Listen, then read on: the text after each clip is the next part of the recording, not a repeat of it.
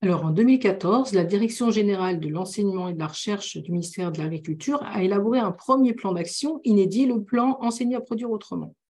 En 2018, le plan EPA Les transitions et l'agroécologie vient confirmer cette orientation et marque l'idée d'aller au-delà d'une sensibilisation de quelques-uns et d'engager une prise en charge de ces enjeux et questions dans les apprentissages et pour toutes les filières et voies de formation.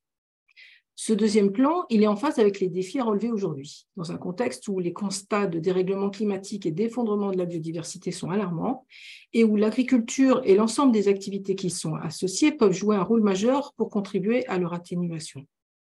Pour l'enseignement, c'est du coup l'enseignement agricole, c'est du coup un énorme enjeu qui suppose d'engager une transition éducative c'est d'autant plus euh, vrai du fait des liens forts d'interdépendance avec la nature et le vivant des métiers visés par la formation. On parle des transitions et de l'agroécologie car ces enjeux de transformation interrogent les activités humaines dans leur globalité, euh, donc professionnelle et sociale.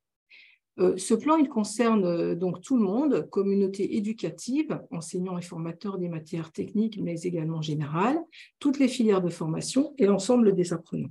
Euh, en ce sens, ce plan euh, il est conçu comme un outil au service de la communauté éducative pour permettre aux équipes, en partant du terrain et de la spécificité de leur contexte, de repenser la formation ou en tout cas d'expérimenter, développer, euh, renforcer les pratiques pédagogiques euh, de façon à ce qu'elles soient adaptées aux enjeux de transition. Alors, ce plan, à quoi ressemble-t-il? Je vais essayer de vous partager mon écran pour vous montrer comment vous avez accès sur Chlorophylle à un onglet Enseigner à produire autrement, dans lequel vous retrouvez un certain nombre de ressources sur votre droite. Mais dès cette page d'accueil, vous avez une présentation de sa structuration en quatre axes. Quatre axes euh, qui sont à ensemble et à, penser de façon euh, transverse. Euh, le premier, il invite à renforcer la place qui peut être donnée aux apprenants dans la classe, mais aussi hors la classe, dans des projets collectifs mais aussi à leur initiative pour engager les transitions et l'agroécologie et les considérer en fait comme des parties prenantes des projets. Euh, il implique de les, accompagner pour les aider à s'engager et devenir des acteurs des transitions. Le deuxième présente les moyens mis à votre disposition pour engager les transitions.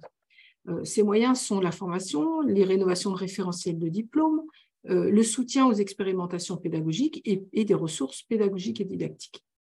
L'accompagnement de ce plan euh, s'organise à différentes échelles nationales, régionales et locales et vous avez aussi à votre niveau, dans certains établissements, des référents enseignés à produire autrement. Le troisième, il consiste à amplifier la mobilisation des exploitations agricoles et des ateliers technologiques des établissements comme support des situations d'apprentissage pour permettre d'expérimenter et engager les transitions, faire expérience, ceci en lien avec les acteurs du territoire. Le quatrième incite les établissements à s'inscrire dans des projets de territoire. L'établissement est souvent force de proposition et peut être une ressource pour euh, conduire des expérimentations collectives dans son territoire. Finalement, dans ce module, nous vous proposons euh, des premiers repères et témoignages de collègues engagés dans l'enseignement de ces transitions et de l'agroécologie. Comment s'y prendre concrètement à la place que vous occupez? C'est ce que nous vous proposons de découvrir dans ce module.